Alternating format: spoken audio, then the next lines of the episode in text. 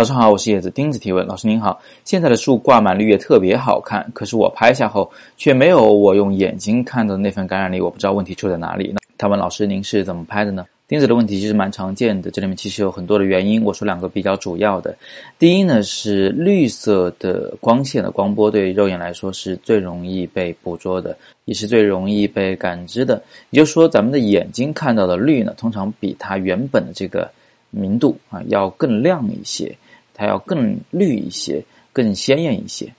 但是对于相机的 CMOS 而言呢，绿色的光波不那么容易被转化成电信号，所以相机拍到绿色，首先它本身就比肉眼要深一些。当然，现在的数码相机呢会内置一些这种。呃，颜色上的调整啊，会帮你把绿色调亮一些，但是还是有这种偏差。那么第二个方面差异呢，其实更重要一些，就是说我们的这种肉眼的视觉习惯啊，它是只能看清中央物体的，而且呢，我们的眼睛会不自觉的去寻找最美的物体，所以在呃，你面对一片林子、面对一片草地的时候，你会不自觉的去看那一棵最嫩的、最漂亮的小草。这而这个时候呢，呃，你的视觉系统是正在忽略周边所有的物体的，除非你转动眼球或者是摆动你的头部。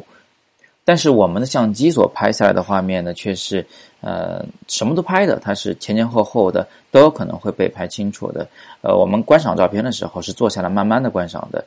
你的观众的眼睛它是在画面的四个角落中间啊来回的这种去搜索的。地毯式的去去啊观看的，所以它跟我们在现场观看的感受会大不一样。有两个方法来模拟我们肉眼的效果。第一个呢，就是要逆光拍摄绿植。其实不只是绿植，所有的半透明的物体呢，都是在强烈的逆光环境下，啊，会比它自己原来的样子都显得更薄一些，而且颜色也会更鲜艳一些。在绿植上看起来，就是小芽会更嫩一些。更需要我们去呵护一些。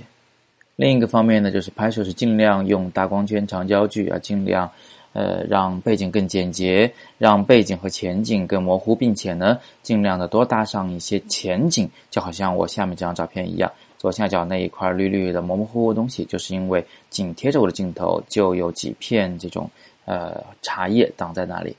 那么这种前景的模糊的遮挡以及背景的这种模糊的效果呢，就会让我们的画面最终只有一个地方是清晰的，就很像是我们肉眼所观察到的那种春天的小嫩芽的感觉了。今天就聊这么多，每天早上六点半，摄影早自习，不见不散。